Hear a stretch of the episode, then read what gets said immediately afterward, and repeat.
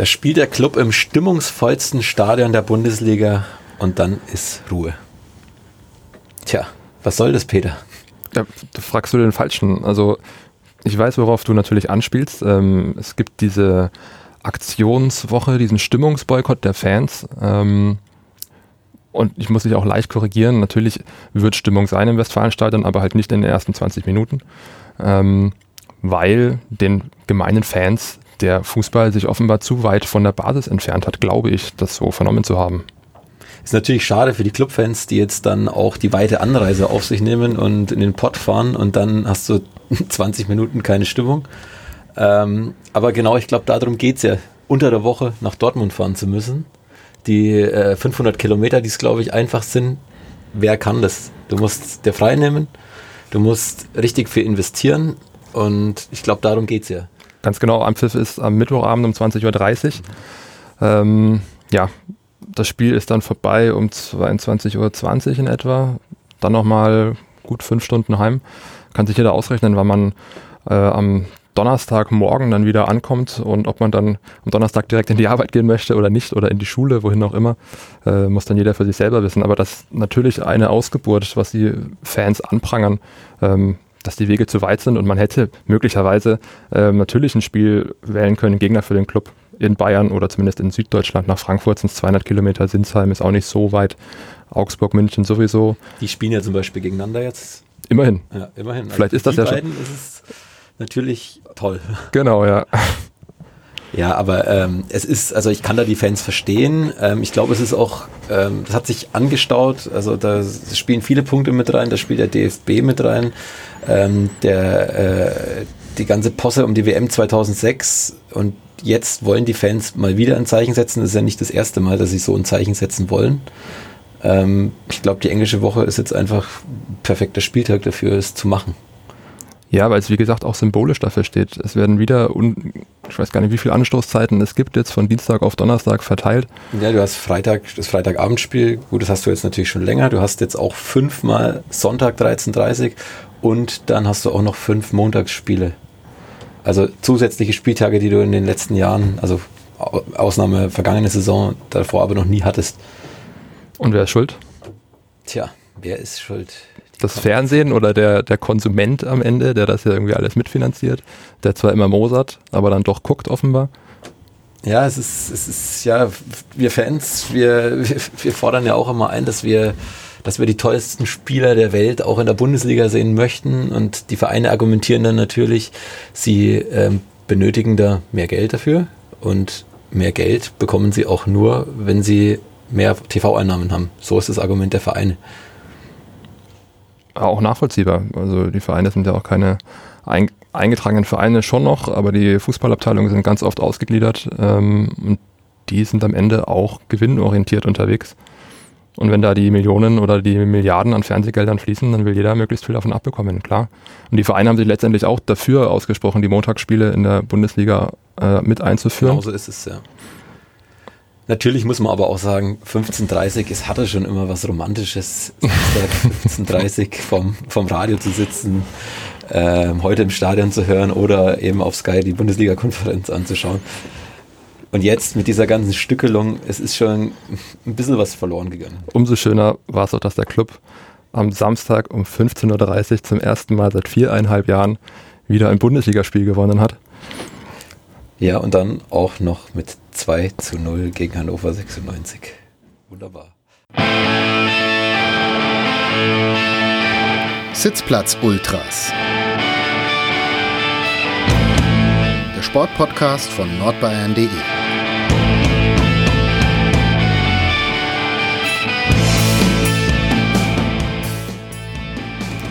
Das war natürlich wieder unsere GEMA-freie Musik von The Johnny Comet aus Nürnberg. Tolle Musik, würde ich sagen.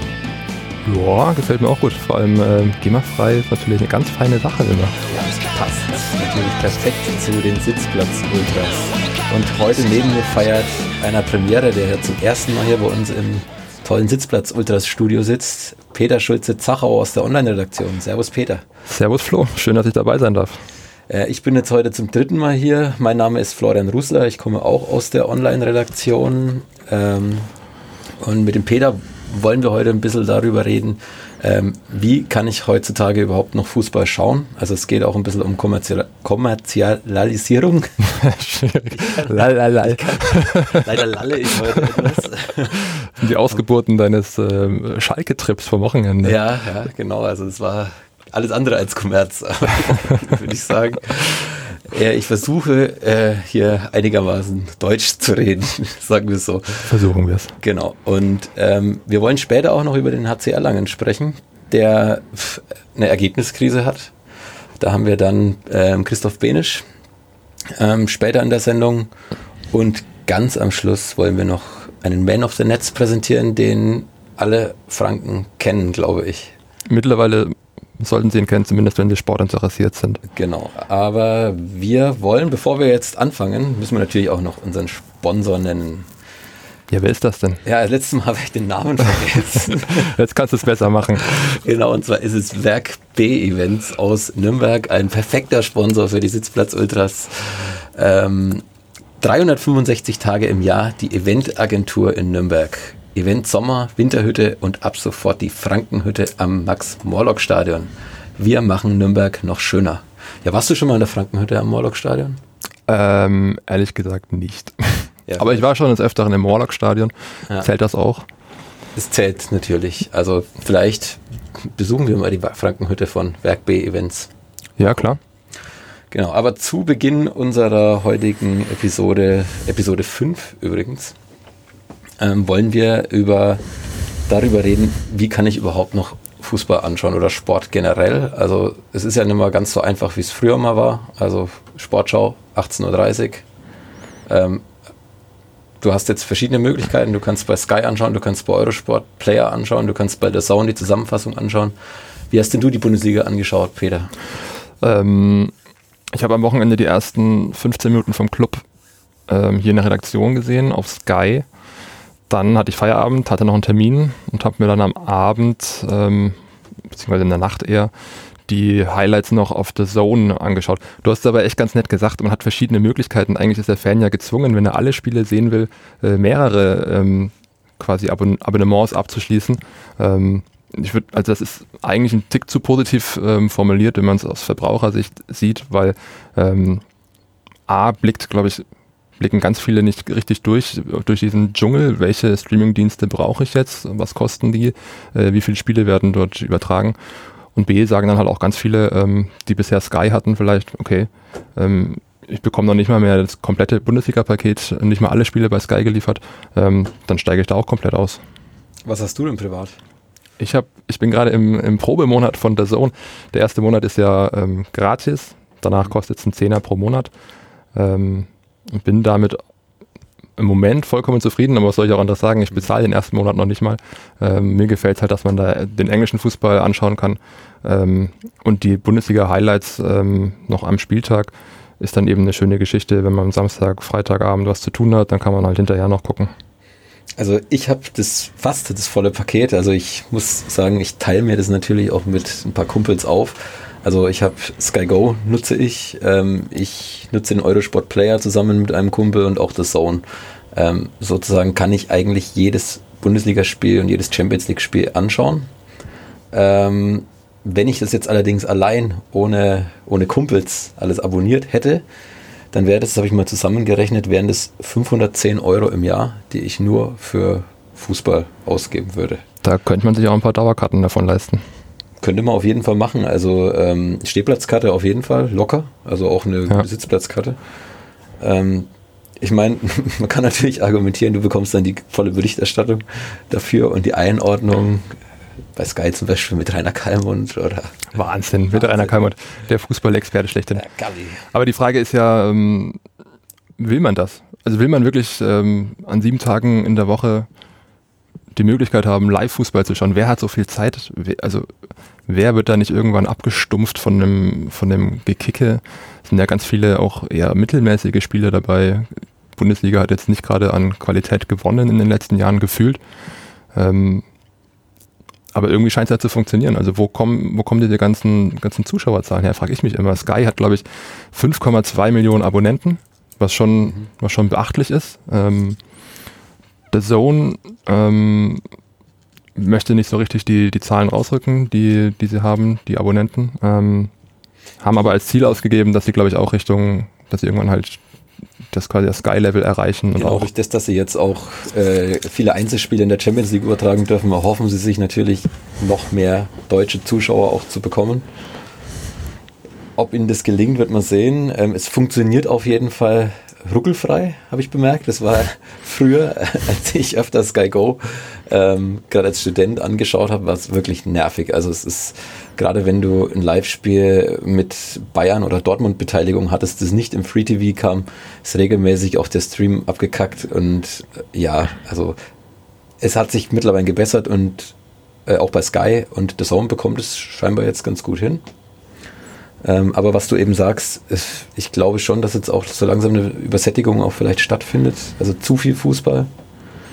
Woran machst du das fest? Pff, woran mache ich das fest? Ich, also ich war jetzt am Wochenende, wie du es angesprochen hast, beim Spiel Schalke gegen Bayern.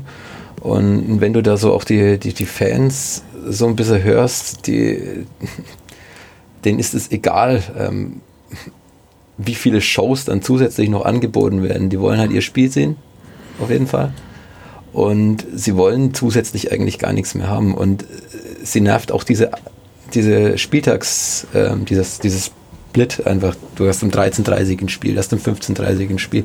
Wer kann das überhaupt noch anschauen? Du müsstest ja den ganzen Tag Zeit haben. Ja, aber trotzdem fragt man sich, ähm, du hast das jetzt im Stadion so wahrgenommen und gefühlt ist die ganze Fanszene so unterwegs, dass es heißt, ähm, Kommerzialisierung ist doof, wir haben zu viele Anstoßzeiten und so weiter. Ähm, trotzdem wird doch offensichtlich nicht weniger Fußball konsumiert. Die Abozahlen steigen, ähm, die Stadien sind voll. Ähm, man, man jammert immer darüber, aber man könnte als Konsument eigentlich den ersten Schritt machen und sagen, nee, dann äh, gehe ich halt raus, gehe nicht, geh nicht ins Stadion oder gehe nicht, äh, hol mir keine, keine Abonnements.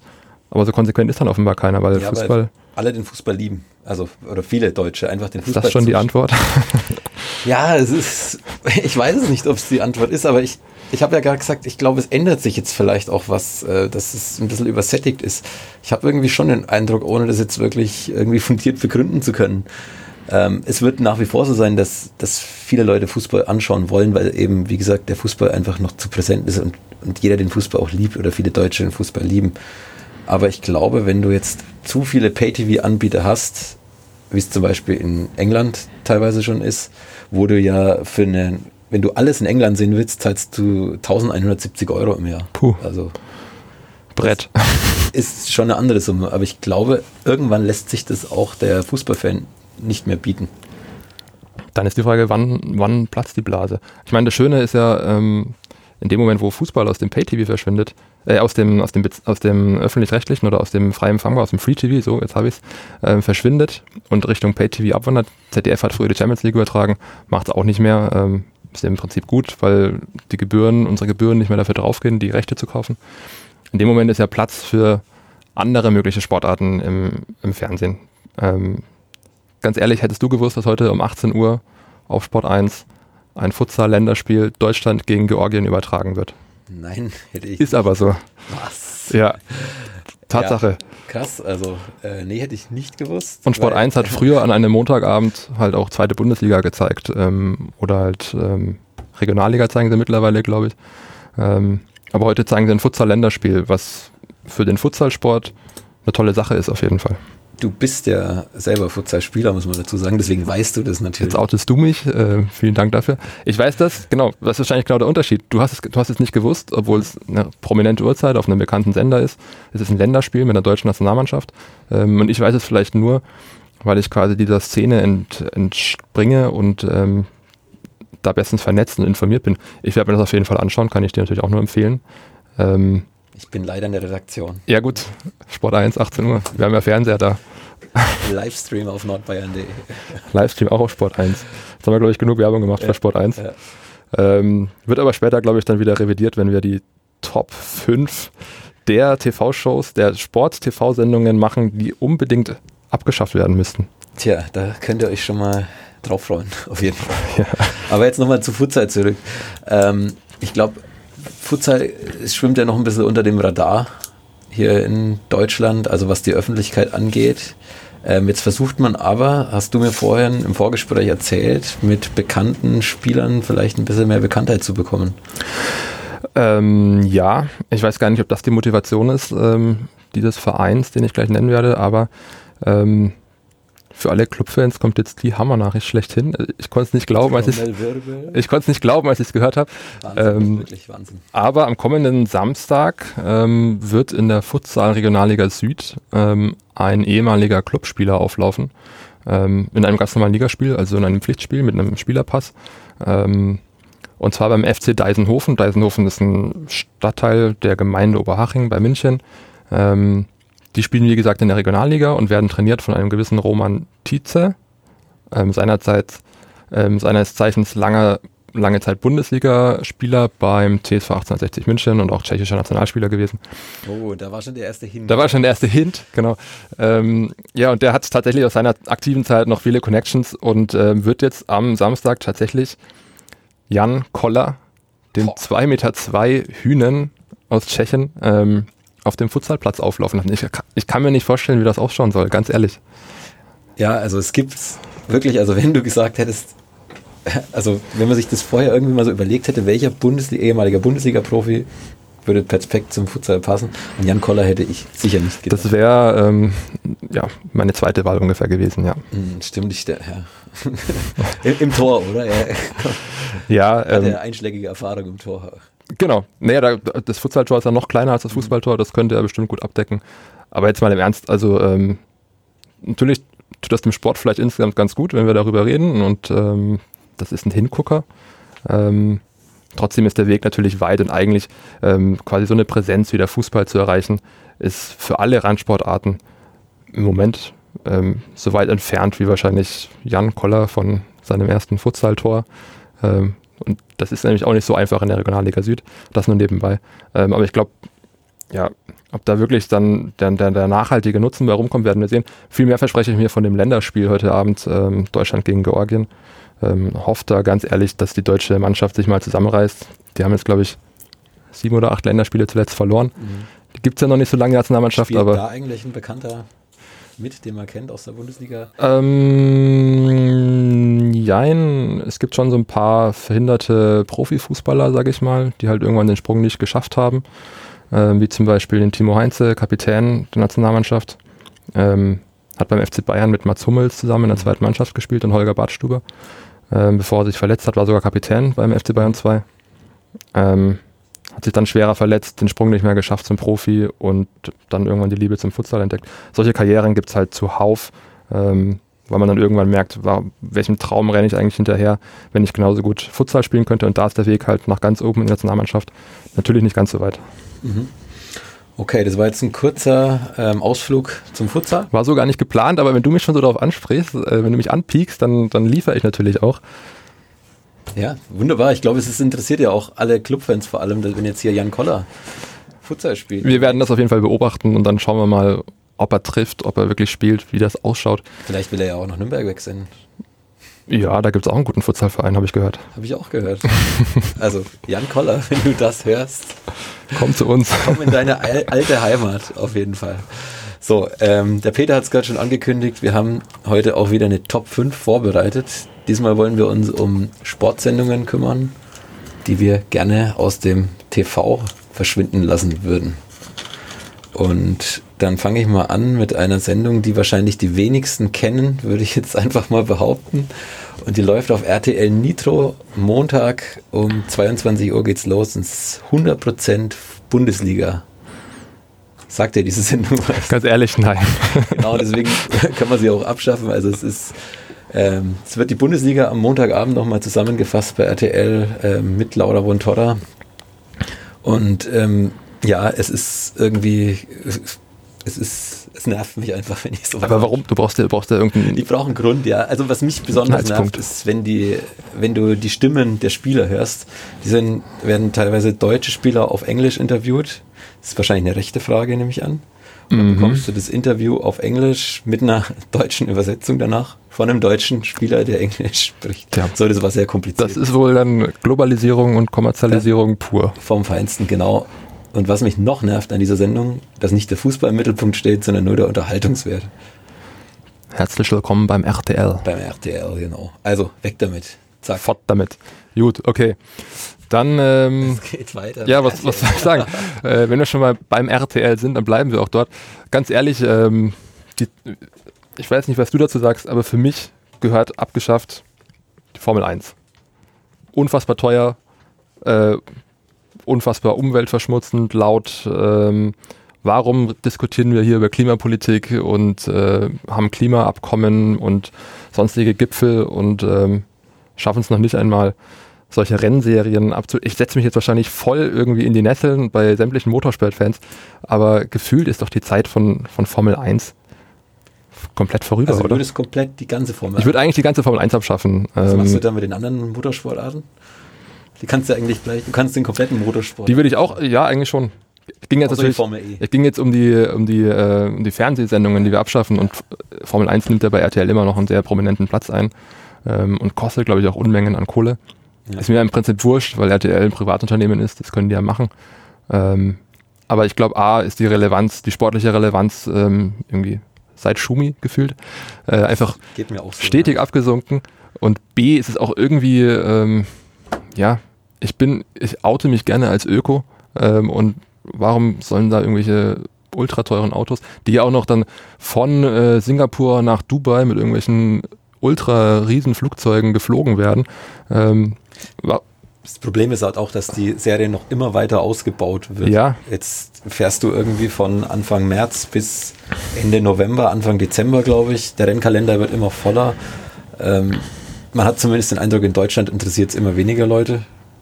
Weg also damit, komm. Nein, ist weg. Aber das würde auch bedeuten, dass Kai Ebel verschwindet. Das wäre natürlich schade, ja. Kai Ebel mit seinen bunten Sackos. Ja, müssen wir halt in Zukunft bunte Sackos hier anziehen bei den Sitzplatz-Ultras. Läuft. Jetzt kommt unser Platz 3 und ähm, bei mir ist es so, ich würde die Sportschau am liebsten abschaffen. Ähm, Rums. Rums, ja. Die heilige Kuh äh, der Sportberichterstattung äh, kannst du eigentlich nicht bringen, Flo. Doch, das kann ich schon bringen. Also ich würde das Format zumindest verändern wollen. Ich habe ja gerade kritisiert, dass mir RTL zu viel Unterhaltung macht. Ja. Und die Sportschau macht mir zu wenig Unterhaltung dann wiederum. Also es muss irgendwie so ein. Bist aber dann auch irgendwie schwierig, oder? Ich Kann bin das sein? Schwierig, ja. Ich bin, bin wirklich schwierig, muss ich sagen. interessant. Sagen wir, du bist interessant. Also mir geht es irgendwie so, die Sportschau, die ist seit, seit ich denken kann, immer gleich eigentlich. Wobei nicht immer gleich, man hat was geändert. Man zeigt jetzt die dritte und zweite Liga vorher. Und bis die Bundesliga kommt, ist es 19 Uhr, glaube ich. Also finde ich auch schwierig, weil wenn ich die Sportschau anschaue, dann möchte ich auch die Bundesliga sehen. Und ja, das, das nervt mich einfach. Und ähm, es ist, da könnte wirklich durchaus mehr Unterhaltung reinkommen. Man versucht es ja mit jüngeren Moderator, Moderatoren jetzt oder Moderatorinnen irgendwie zu ja. ändern, aber ich finde, es gelingt nur schwierig. Ja, auch da, solange die Quoten da sind, mein lieber Flo, würde die Sportschau auch da bleiben. Ja, du hast ja im öffentlich-rechtlichen oder im Free TV eigentlich wenige Möglichkeiten, die Bundesliga zu sehen. Zwei, oder? Wenn, wenn ich die beide jetzt schaffe, dann weiß gar nicht mehr. Also okay. demnächst kein Fußball mehr. Also wir haben schon, wir haben abgeschafft äh, 100% Fußball bei RTL, die Formel 1 bei RTL und die Sportschau. Ähm, Jetzt kommen wir natürlich zum, zum Premium-Sender der, der Bundesliga und Fußball-Sportberichterstattung. Ähm, Sport 1 muss hier eine Rolle spielen. Früher ich habe es ja vorhin auch schon, früher DSF, früher DSF ich habe es vorhin schon angekündigt, dass wir auch äh, nach der Lobhudelei wieder ein bisschen down to earth kommen wollen. Ähm, down to earth, ja. Was für mich gar nicht geht, sind diese ähm, Fußball-Talks, wo quasi Menschen gefilmt werden, die Mittwochabend Champions League auf irgendeinem Pay-TV-Sender gucken Natürlich darf Sport 1 keine Fußballszenen zeigen, rechte Frage. Aber dann irgendwie den Peter Neurohrer zu sehen, der sich ein Weißbier reinstellt und ähm, ja, seine bierseligen Kommentare da zum Besten gibt, das macht mich richtig aggressiv, muss ich ganz ehrlich richtig sagen. Richtig aggressiv. Ja. Dann wärst du eigentlich perfekt geeignet, da mal hinzugehen. Ja, wa wahrscheinlich. Einfach mal so als Gegengewicht. Ähm, ja, diese ganzen Sport 1-Experten von Neurohrer über Mario, Mario Basler, Basler, ja, das, du sagst es. ähm, das sind für mich alles mehr so Krawallos eigentlich, die. Ich kann mich auch mit deren Meinungen einfach, ich identifiziere nicht mit, mich nicht mit denen, ähm, äh, weil die einfach so teilweise derbe populistische Meinungen da raushauen, nicht fundiert, also eigentlich genau das Gegenteil von Experten, genau das Gegenteil von dem, was sie tun sollten. Ähm, Ja, und also ich kenne auch niemanden, der diese Sendung schaut, ehrlich gesagt. Also ich, ich, ich meine, wir haben sie scheinbar irgendwann schon mal gesehen, sonst würden wir nicht drüber Ja klar, reden. beim Durchsetzen sieht man das. Ich weiß auch ehrlich gesagt nicht, wie sie heißt gerade, aber ähm, weißt du's? Ich glaube, es ist der Sport 1 Fußball Talk, aber ich, ja, ich kann es dir auch nicht das kann gut sein. hundertprozentig sagen. Abschaffen. Abschaffen, genau. Und jetzt kommt unser Platz 1 und unser gemeinsamer Platz 1. Unser gemeinsamer Platz 1, muss ich sagen. Darauf haben wir uns verständigt und es ist, es wird jetzt vielen Fußballromantikern auch vielleicht ein bisschen wehtun. Es ist der Doppelpass. Ja, ähm, auch ich bin in Teilen Fußballromantiker, muss ich sagen, aber der Doppelpass, die Zeit ist vorbei, ganz ehrlich. Ähm, ich habe gerade eben schon den Bierdunst angesprochen von Sport 1 mhm. und der wird natürlich nirgends übertroffen. Ähm, vom, also im Doppelpass wird der. Du leidest auch schon. Ja. ähm, ja. Ja, es ist einfach. Ähm, ich finde, früher als Jörg von Torra, der ja jetzt bei Sky seinen eigenen Doppelpass bekommen hat, ähm, da war es vielleicht noch ein bisschen ein anderer Doppelpass, muss man sagen. Auch ähm, du hattest auch früher wirklich noch richtige Experten. Mittlerweile ist es ja so, du hast ähm, Thomas Strunz, der eigentliche, der auch Bundesliga-Profi war, ähm, Nationalspieler, Europameister, ähm, der eigentlich auch die Expertise mitbringen könnte, sage ich jetzt mal. Aber es ist wirklich sehr viel Dampfplaudern, würde ich sagen. Ja, Thomas Strunz bringt zwar Expertise mit, aber das Interessante sind noch immer die Einblicke in, in die Vereinsarbeit. Also er hat ja keine Funktion bei irgendeinem Verein. Interessant wird es auch dann, wenn immer ein aktueller Trainer oder Manager oder irgendwas da ist. Aber das passiert halt eigentlich immer seltener Weniger, gefühlt. Wobei da kommt dann Matze Knob und Olli Pocher halt vorbei. Ja, genau. Also, wobei ich da vielleicht äh, Sport 1 ein bisschen in Schutz nehmen muss, weil viele Vereine ja gar keine Vertreter mehr äh, zu solchen Talkshows hinschicken. Also bei Bayern München ist es zum Beispiel so, wann war zuletzt bei Blickpunkt Sport im BR mal wieder ein, ein Gast von Bayern München?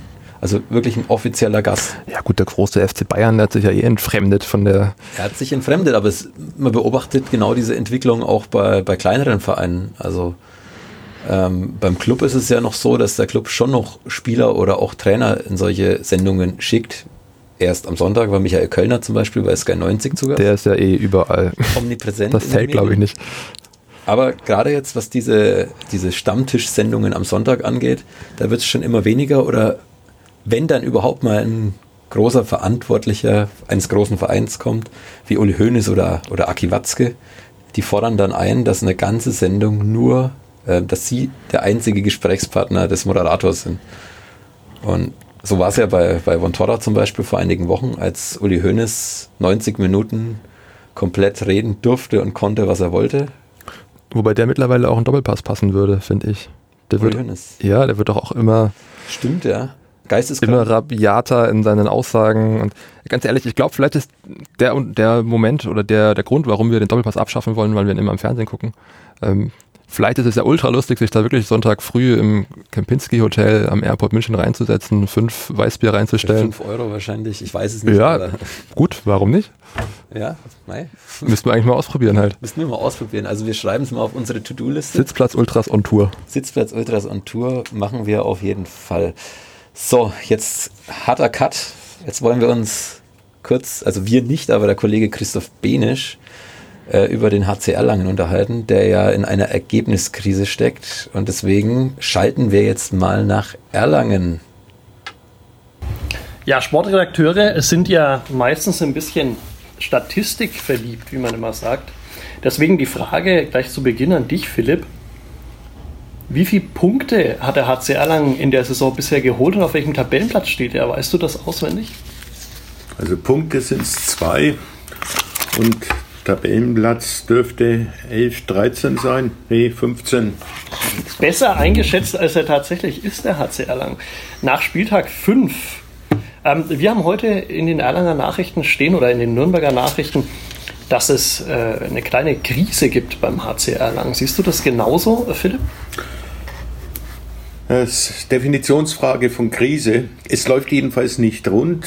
Die Mannschaft und sicher auch die äh, Verantwortlichen äh, haben sich, denke ich, schon den einen oder anderen Punkt mehr ausgerechnet, äh, obwohl es sicherlich jetzt nicht gerade das ideale Auftaktprogramm ist, aber es läuft sicher nicht so rund, äh, wie sich die Verantwortlichen das vorgestellt haben. Das heißt also, die Nürnberger Zeitung, für die du arbeitest, äh, schreibt noch nicht von einer Krise. Also ich glaube, ich habe das Wort Krise noch nicht verwendet, wenn ich es richtig in Erinnerung habe. Aber es geht in die Richtung, speziell wenn man dann äh, den Spielplan sieht und wie haben die Spieler durch die Bank nach dem letzten Spiel gesagt äh, gegen Berlin, es ist ein Mussspiel. Also in Ludwigshafen bei den Eulen, früher Friesenheim, muss mindestens einer, am besten zwei Punkte her. Wenn nicht, dann denke ich, wird bei uns auch von dem Wort Krise zu lesen sein.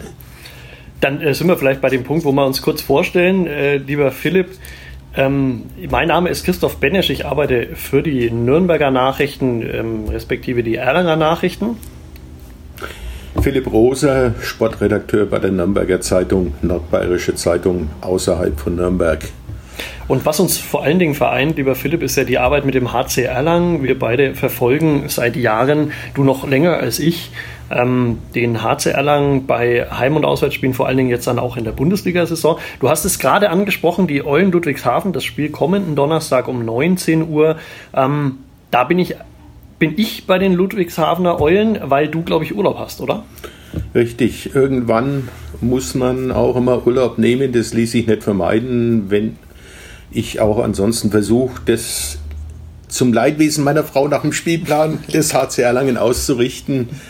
Aber äh, diesmal haut es leider nicht hin. Und ich bin unterwegs. Äh, normalerweise, wenn ich nicht mit auf Reisen gehen kann, schaue ich es mir bei Sky an. Aber haut diesmal nicht hin, aber ich werde es zumindest über einen Live-Ticker verfolgen. Da sind wir bei dem Punkt, genau, den die Kollegen ja auch ansprechen heute im äh, Podcast, äh, wo man die ähm, regionalen Bundesligisten, und da zählt natürlich der HC Erlangen auch dazu, verfolgen kann im Fernsehen. Ähm, seit vergangener Saison, glaube ich, Philipp, ne? ist ja. es so, dass man das äh, auf Sky auch angucken kann, Pay-TV, also jedes Spiel, jedes Heim-, jedes Auswärtsspiel. Aber deswegen lassen wir uns davon nicht abhalten, unsere Leidenschaft, den Handball sozusagen auch vor Ort zu besuchen, auch bei Auswärtsspielen. Ähm, was ist denn für dich der Unterschied, wenn wir den kurzen Exkurs wagen? Was ist denn für dich der Unterschied, eine Sportveranstaltung im Fernsehen zu sehen oder live vor Ort zu sein, wenn man selber darüber berichten muss? Das eine ist, man sieht im Fernsehen nur einen Ausschnitt, man kriegt aber nichts mit, was ansonsten abläuft. Ob das jetzt die Stimmung in der Halle ist, die ja sehr viel dazu beiträgt, dass man beim Handball noch sehr viel stärker als beispielsweise vom Fußball davon spricht, dass äh, Auswärtsspiele, äh, Heimspiele nicht vergleichbar sind. Deswegen denke ich, ist es für unsere Berichterstattung notwendig, so viel wie möglich auch auswärts dabei, dabei zu sein, weil es einfach ja, das zweite Gesicht einer Mannschaft zeigen kann. Das war beim HCE in der Vergangenheit oft so, dass auswärts wenig gerissen wurde.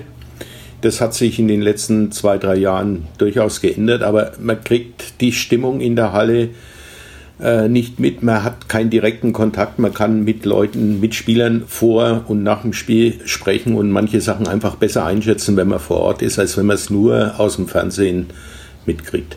Das ist auch ein gutes Beispiel jetzt für die laufende Saison. Wir hatten ja bisher zwei Auswärtsspiele beim HCR lang. Fünf Spiele sind bislang bestritten in dieser Bundesliga-Saison. Und vor allen Dingen auswärts hat es sehr gehapert. Also ähm, beim Bergischen HC wurde äh, 26-35 verloren und bei äh, der GWD Minden mit 22-29 zwei deutliche Niederlagen.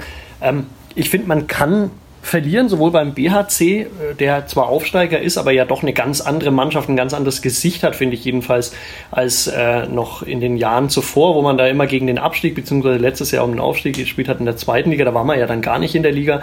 Aber diese Mannschaft, das zeigt auch, ich glaube, die steht, ich schaue mal nach, ähm, auf Platz 7 hat also 6 zu 4 Punkte und, und der BHC, also dort, glaube ich, werden noch andere Mannschaften verlieren. Ähm, das ist jetzt nicht allzu schlimm, dort äh, keine Punkte zu holen. Und auch in Minden, finde ich, kann man verlieren, vor allen Dingen mit der ähm, äh, Geschichte des HCR. Ich erinnere mich da an letztes Jahr, Philipp. Du warst heuer leider nicht dabei, aber letztes Jahr waren wir gemeinsam dort und da haben wir, glaube ich, so ziemlich das schlimmste Auswärtsspiel unserer, unserer bisherigen Arbeitsgeschichte erlebt. Für mich war es zumindest so. Für dich auch? War es so. Da war nicht der HC Erlangen auf dem Feld gestanden, so eine verängstigte Truppe, die aus unerklärlichen Gründen kein Bein auf den Boden gebracht hat. Weil du BHC ansprichst, erinnert mich sehr stark an den HC Erlangen in der letzten Saison als Aufsteiger, wo ja auch jeder davon gesprochen hat, das ist kein normaler Aufsteiger. Da hat sich beim Handball eh was geändert. Die erste und zweite Liga sind deutlich stärker zusammengerückt. Früher war Aufsteiger gleich Absteiger in der nächsten Saison. Deswegen Bergische HC, denke ich, kann man verlieren.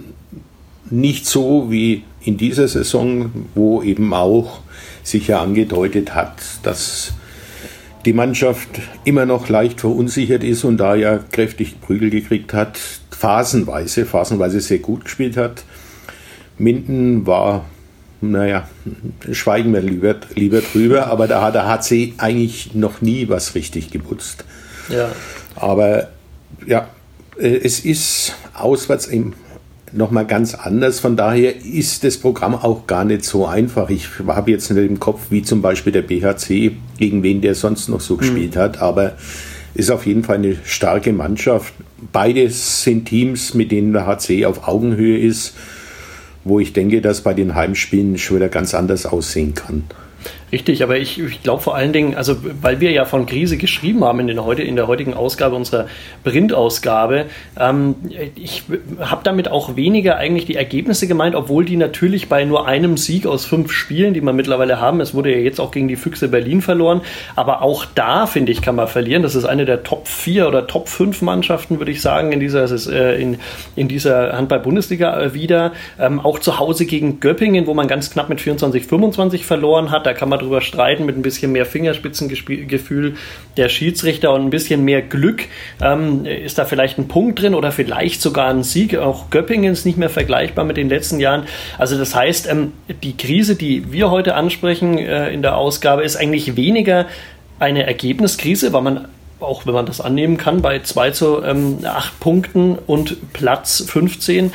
Aber vielmehr so dieses Auftreten der Mannschaft, das ist das, was mich ein bisschen gestört hat zuletzt oder, oder ja auch ein bisschen ähm, diese Verunsicherung, äh, die, die da vorherrscht, wenn es mal nicht läuft. Ich weiß nicht, wie du es beobachtest, Philipp, aber ich habe den Eindruck, wenn nicht alles in den ersten Minuten hinhaut, und wenn dann ein paar ärgerliche Tore fallen, so wie gegen die Füchse jetzt, wo man dann irgendwie in Unterzahl gerät, äh, Angriffs, im Angriffsspiel den Ball verliert und zwei, dreimal den Ball ins leere Tor geworfen bekommt, dann gehen momentan die Köpfe gleich in der ganzen Mannschaft runter. Es gibt irgendwie nicht den Spieler, den, der fehlt mir momentan. Vielleicht ist es Michael Haas, aber der hat ja auch in den vergangenen Spielen eigentlich da auch nicht wirklich gezeigt, dass er dann der, dieser Go-To-Guy ist, wie man im Basketball sagt, der sich den Ball geben lässt und dann vorangeht. Das ist ja ein bisschen so Christoph Steinert vielleicht. Oder? Also aber, hm. ich, ich, sehe im Moment in der Mannschaft, aber das war in den letzten Spielzeiten nicht anders. Da ist jetzt nicht der, äh, wie sagt man da, der, derjenige, der, Emotion, der Emotional der Leader, ja, da, dabei. Die Mannschaft zeichnet aus, dass sie eine Mannschaft ist, die äh, zusammen hilft. Allerdings dann halt auch, wenn es nicht läuft, äh, ein Problem hat, äh, sich irgendwie zusammenzuraufen. Spielt sicherlich eine Rolle. Man hat ja vor Saisonbeginn immer gesagt, ja, wir wollen über das Thema Verletzungspech nicht mehr sprechen. Ist anders gekommen. Im Moment fehlen vier Spieler, was sicherlich eine Erklärung dazu liefert. Noch dazu wichtige Spieler, ne? nicht irgendwelche, muss man auch sagen. Richtig, ja. und das andere ist halt, der Trainer muss darauf reagieren. Die Mannschaft hat in der Abwehr zum Beispiel gegen die Füchse mit einer leicht variierten 6 0 Deckung das erste mhm. Mal gespielt, hat da ihre Findungsprobleme gehabt. Deswegen denke ich, war auch die Abwehr in der ersten Halbzeit nicht das, was man vom HC Erlangen gewohnt ist. Probleme hat die Mannschaft schon immer im Angriff gehabt Da hat sich Ende der letzten Saison ja abgezeichnet, dass vieles besser wird, aber da fehlen halt jetzt auch wichtige Leute. Und es ist keiner dabei, der die Mannschaft dann aus dem Sumpf reißen kann, dass sie selber kann, hat sie gegen Berlin bewiesen, auch wenn Berlin in der zweiten Halbzeit vielleicht nicht mehr mit der Top 6 auf dem Feld gestanden ist, aber die Mannschaft hat in der Pause offenbar gemeinsam mit dem Trainer das besprochen und es war eine ganz andere Mannschaft, die dann auf dem Feld stand, die gezeigt hat, was sie kann, aber sie kann offenbar auf dem Spielfeld nicht den Hebel umlegen. Apropos Spielsteuerung, da gibt es ja schon immer die Kritik äh, von, von vielen Leuten ähm, an Michael Haas, dem Weltmeister von äh, 2007, glaube ja. ich. Ja. Ähm, dass er zu träge sei im Angriff, dass er äh, das Spiel verschleppt, dass er zu wenig Torgefahr hat. Ich finde, gerade jetzt auch wieder, wo er mit Fingerverletzung ausgefallen ist gegen die Füchse, und das ist erstaunlicherweise immer so, wenn Michael Haas ausfällt. Man, solange er mitspielt, hört man viele kritische Töne über ihn und sobald er fehlt, wünscht man ihn sich zurück. Das, dieses, dieses Phänomen, finde ich, hat man auch gegen die Füchse wieder ausgemacht, wo jetzt der junge Dominik Mappes, der ja vor der Saison erst aus Hüttenberg kam, 23 Jahre jung, jetzt plötzlich die Mannschaft führen soll als, als Leader und, und den, der kann er vielleicht, den kann er gar nicht in seinem Alter vielleicht in der Situation als Neuzugang zum allerersten Mal in einer neuen Stadt, beim neuen Verein in seinem Leben überhaupt Vielleicht kann er diese Rolle noch gar nicht so ausfüllen. Ähm, aber äh, gerade da fällt immer auf, wie wichtig Michael Haas eigentlich für diese Mannschaft ist. Geht es dir da ähnlich? Das ist eine generelle Beobachtung in, gerade auch in dieser Saison, wie unterschiedlich Spiele beobachtet werden. Ich stimme dir bei Michael Haas zu. Er ist sicherlich keiner, der ein Spiel schnell macht, beschleunigt, aber der mit sehr viel Auge steuert. Anderes Beispiel für mich ist, jeder schimpft im Moment, mit wem er spricht in Fankreisen oder Sympathisantenkreisen, um es mal so mhm. zu nennen, über einen Peter Overby, der gut spektakulär zwei, dreimal freistehend am Kreis verworfen hat. Was kaum jemand wahrnimmt, ist die Arbeit, die er zum Beispiel leistet durch Freiblocken. Mhm. In der, zu Beginn dieser Saison haben sowohl Nico Link als auch Christoph Steinert Tore en masse aus dem Rückraum geworfen, was für ein HC Erlangen eher untypisch ist, was nur möglich war, weil zum Beispiel ein äh, Peter Overby sie freigesperrt hat, mhm. ihm die Räume verschafft hat. Was ich damit sagen will, ist, es ist oft sehr schwierig. Beim Fußball dasselbe. Ein Sechser ist der unauffälligste Spieler auf dem Platz, aber der wichtigste. Wie beim Handball dann eben mhm. der, der Spielmacher.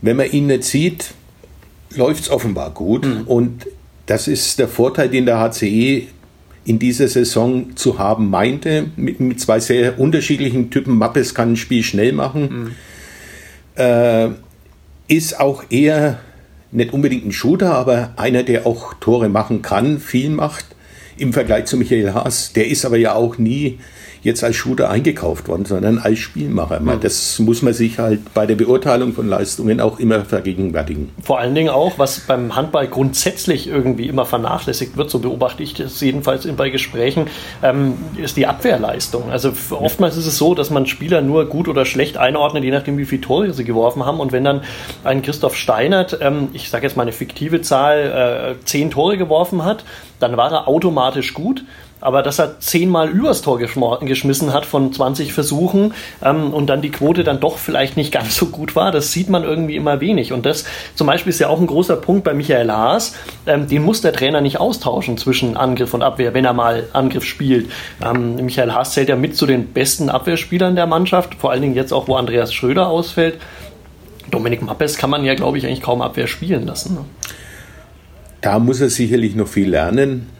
Äh, aber es ist ja ein generelles Phänomen, zu dem auch wir als Medien sicher auch dazu beitragen. Mhm. Wenn ich mal anschaue, die Diskussionen, die wir auch bei uns im Sportressort äh, führen, oder auch wenn ich mir die Handballwoche zum Beispiel anschaue, welche Spieler sind dort als Fett, gefettet, als beste Spieler, das sind in aller Regel diejenigen mit den meisten Toren, mhm. egal wie gut oder schlecht sie gespielt haben. Mhm. Ich denke, dass wie du es ansprichst, äh, es fällt oft unter den Tisch, was in der Abwehr geleistet wird.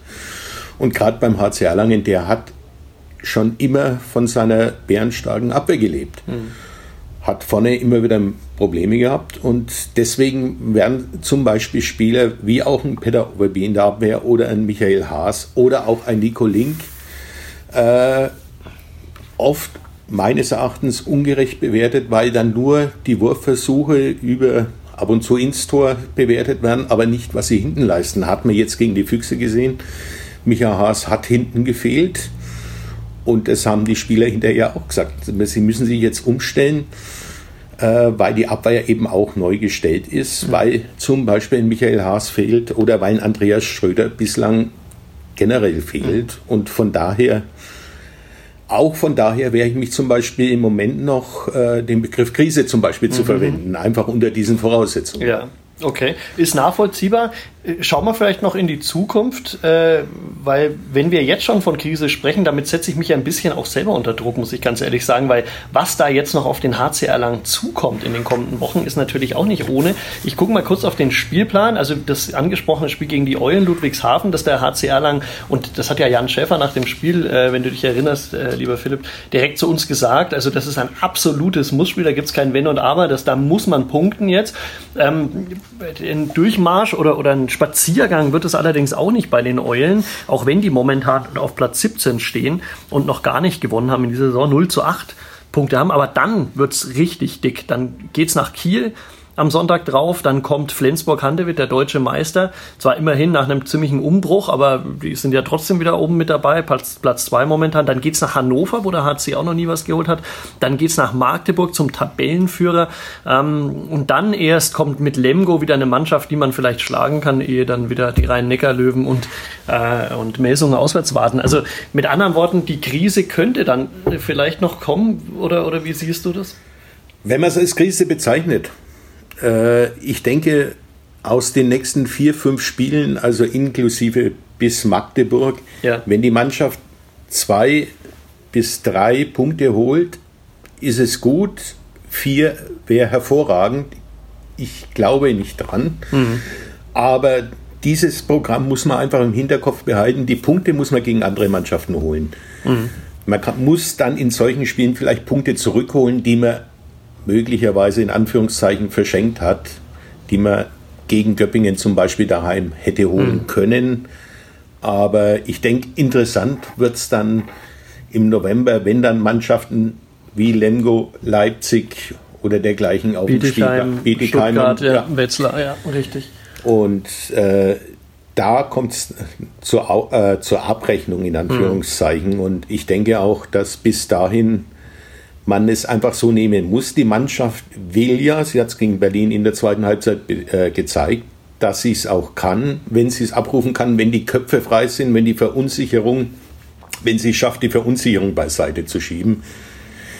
Deswegen, es ist ja hier und da, nicht bei den Verantwortlichen bislang, aber mal hier und da die Frage nach dem Trainer gestellt worden, zum Beispiel, was ich im Moment für absolut absurd halte. Mhm denn man hat gesehen, was Adli Eyjolfsson in der Rückrunde aus der Mannschaft gemacht hat, in der letzten und auch jetzt, was die Mannschaft jetzt zeigt. Und er kann halt die Köpfe zum Beispiel nicht steuern und den Spielplan auch nicht. Hm, das ist richtig. Allerdings äh, sehe ich auch bei ihm, also ich sehe das ganz wie du, äh, Philipp. Ähm, für mich ist der Trainer auch absolut ähm, unangetastet momentan. Man sollte ihn auch nicht antasten, weil man auch ja jetzt erst ein neues, sozusagen diese Mannschaft erstmal dabei ist, der Mannschaft das Spielsystem beizubringen. Und jetzt einen neuen Trainer in dieser Phase zu holen, würde ja wieder bedeuten, alles, was man bisher als Schwerpunkt hatte, wieder in Frage zu stellen, neue Schwerpunkte zu setzen, wieder alles anders zu machen. Ähm, und ich glaube, das ist, würde viel mehr Unruhe bringen nach so kurzer Zeit, ähm, als, als dass es wirklich Sinn macht, weil ein, eine Trotzreaktion braucht man von der Mannschaft, glaube ich, momentan so jetzt nicht erwarten.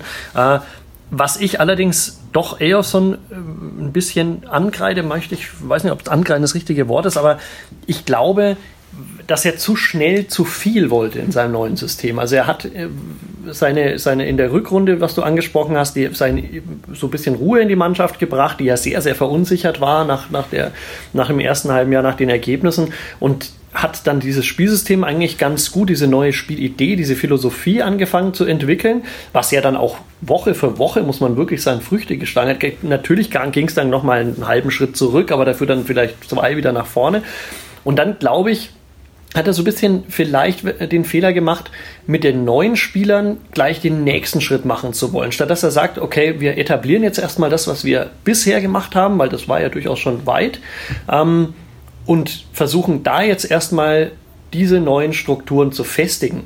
Da habe ich so ein bisschen also vielleicht kommt auch daher diese Verunsicherung, daher auch diese technischen Fehler, diese vielen, die wir auch immer beobachten und, und bemängelt haben. Ähm, und das ist ja eigentlich ein Zeichen dafür, dass die Basics, die einfachen Sachen verloren gegangen sind. Das normale Werfen und Fangen, Passen und so weiter. Diese ganz einfachen Sachen, da macht der HC momentan sehr, sehr viele Fehler. Natürlich kommt das durch die Verunsicherung und woher kommt die? Und da glaube ich tatsächlich ein bisschen, ich bin voll bei dir, was die, die, die, den Spielplan anbetrifft und die Verletzung anbetrifft. Das sollte man auch immer im Kopf behalten. Aber ich finde auch, dass es ein bisschen viel vielleicht für die Köpfe war in letzter Zeit. Siehst du es anders? Nein, da sind wir uns, sind wir uns einig. Auf der anderen Seite, ein Trainer muss natürlich viel weiterkommen. Von daher verständlich ähm, ist auch meine Beobachtung, es war vielleicht ein Ticken zu viel Input für die mhm. Köpfe der Spieler.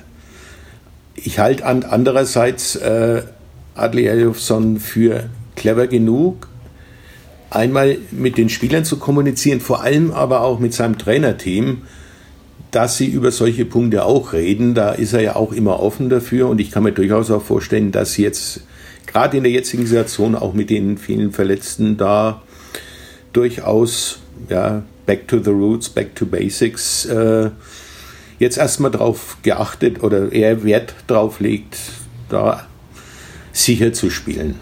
Und das glaube ich schon, dass das auch kommen wird. Und er sucht ja auch immer das Gespräch, nicht nur im eigenen Dunstkreis.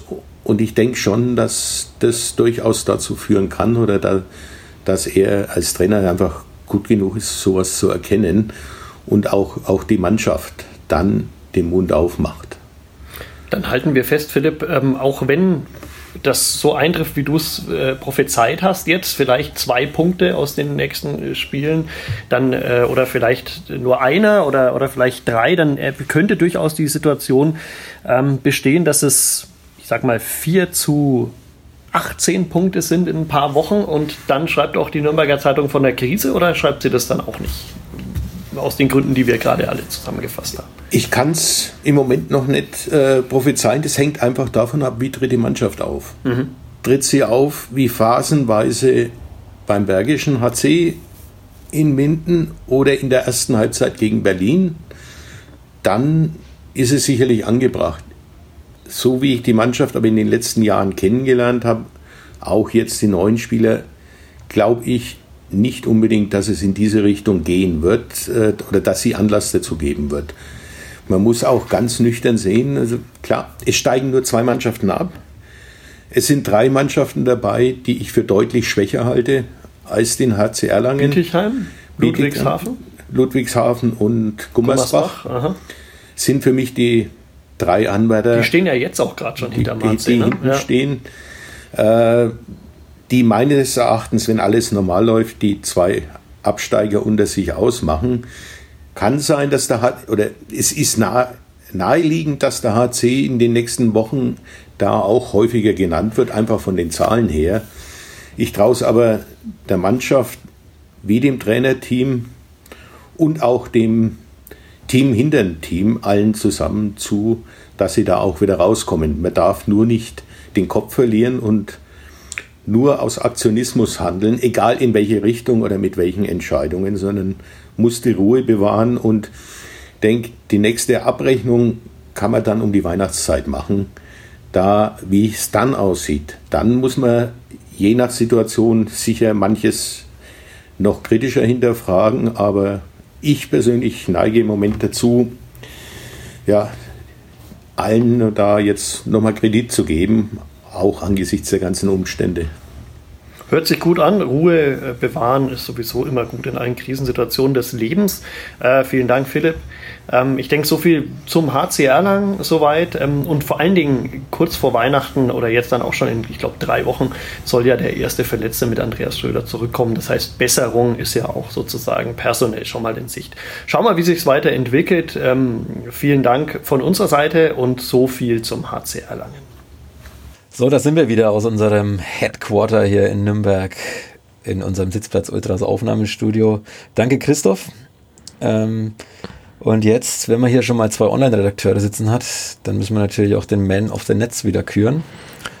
Ja, ähm, du hast ihn rausgesucht diese Woche. Ich habe einen 1B-Kandidaten, den ich auch noch Dann kurz. mach kurz den 1B-Kandidaten, weil der 1A-Kandidat, der hat die volle Aufmerksamkeit verdient. Okay, der 1B-Kandidat ist, ähm, ja, Saido Berahino heißt der Mann, ist Fußballer, spielt bei Stoke City. Ähm, und der ist mir gerade quasi auf Twitter entgegengesprungen, weil der Mann tatsächlich innerhalb von sechs Wochen jetzt dreimal Vater geworden ist von drei verschiedenen Müttern. Sechs Wochen. Innerhalb von sechs Wochen. drei Babys von drei verschiedenen Müttern. Hattrick. Hattrick, genau. Ähm, ja, es gab natürlich sofort wieder findige Sportreporter, die ähm, herausgefunden haben, dass er auf dem Platz nicht ganz so treffsicher ist und seit 921 Tagen, glaube ich, auf einen Treffer wartet. Ähm, der hat jetzt überhaupt gar nichts damit mit unserem Thema des Tages zu tun, aber der ist mir gerade auf Twitter entgegengesprungen und ich fand das, ich habe mich amüsiert gefühlt. Ja, ich, ich mich auch. Das ist aber ganz ehrlich, Saido Berhaino ist nur die 1B ähm, Variante unseres Man of the Nets, denn du hast einen Ich eigentlich noch viel cooleren gefunden, Typen der rausgesucht. noch weit aus dem Meer ähm, entgegengesprungen ist, würde ich sagen. Und den hier auch viele kennen wahrscheinlich. Also, und zwar ist es der Knipser aus Fürth, Keter Rühl. Meinst du den Knastknipser? Das gibt's, ich habe es vermieden. Ich habe es wirklich absichtlich vermieden. Aber wenn du natürlich dann drauf anspielst, natürlich der Knastknipser Keter Rühl auf Instagram.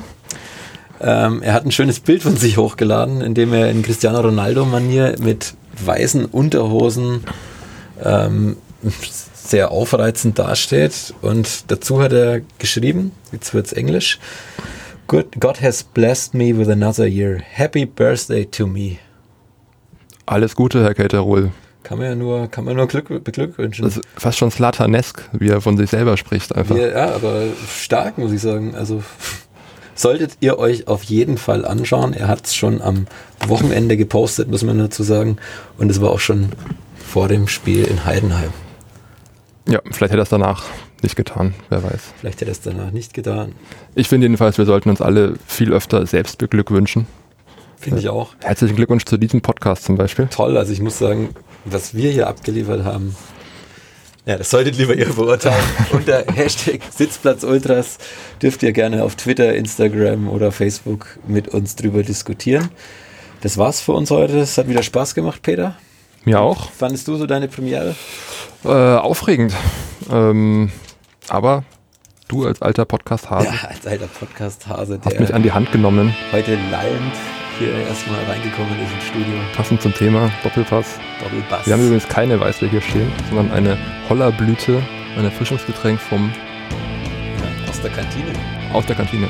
Aus der Kantine, kann man loben. Vielleicht könnten wir demnächst den Sitzplatz Ultras Stammtisch in der Kantine machen. Sonntagmorgen 10.30 Uhr. Nice. Alles klar. Also das war's. Wir hören uns nächste Woche wieder. Wer dann nächste Woche hier sitzen wird, wird sich zeigen. Macht's gut. Servus. Ciao.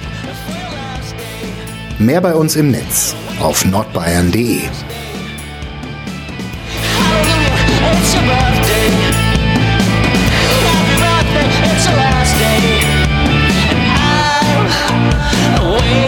down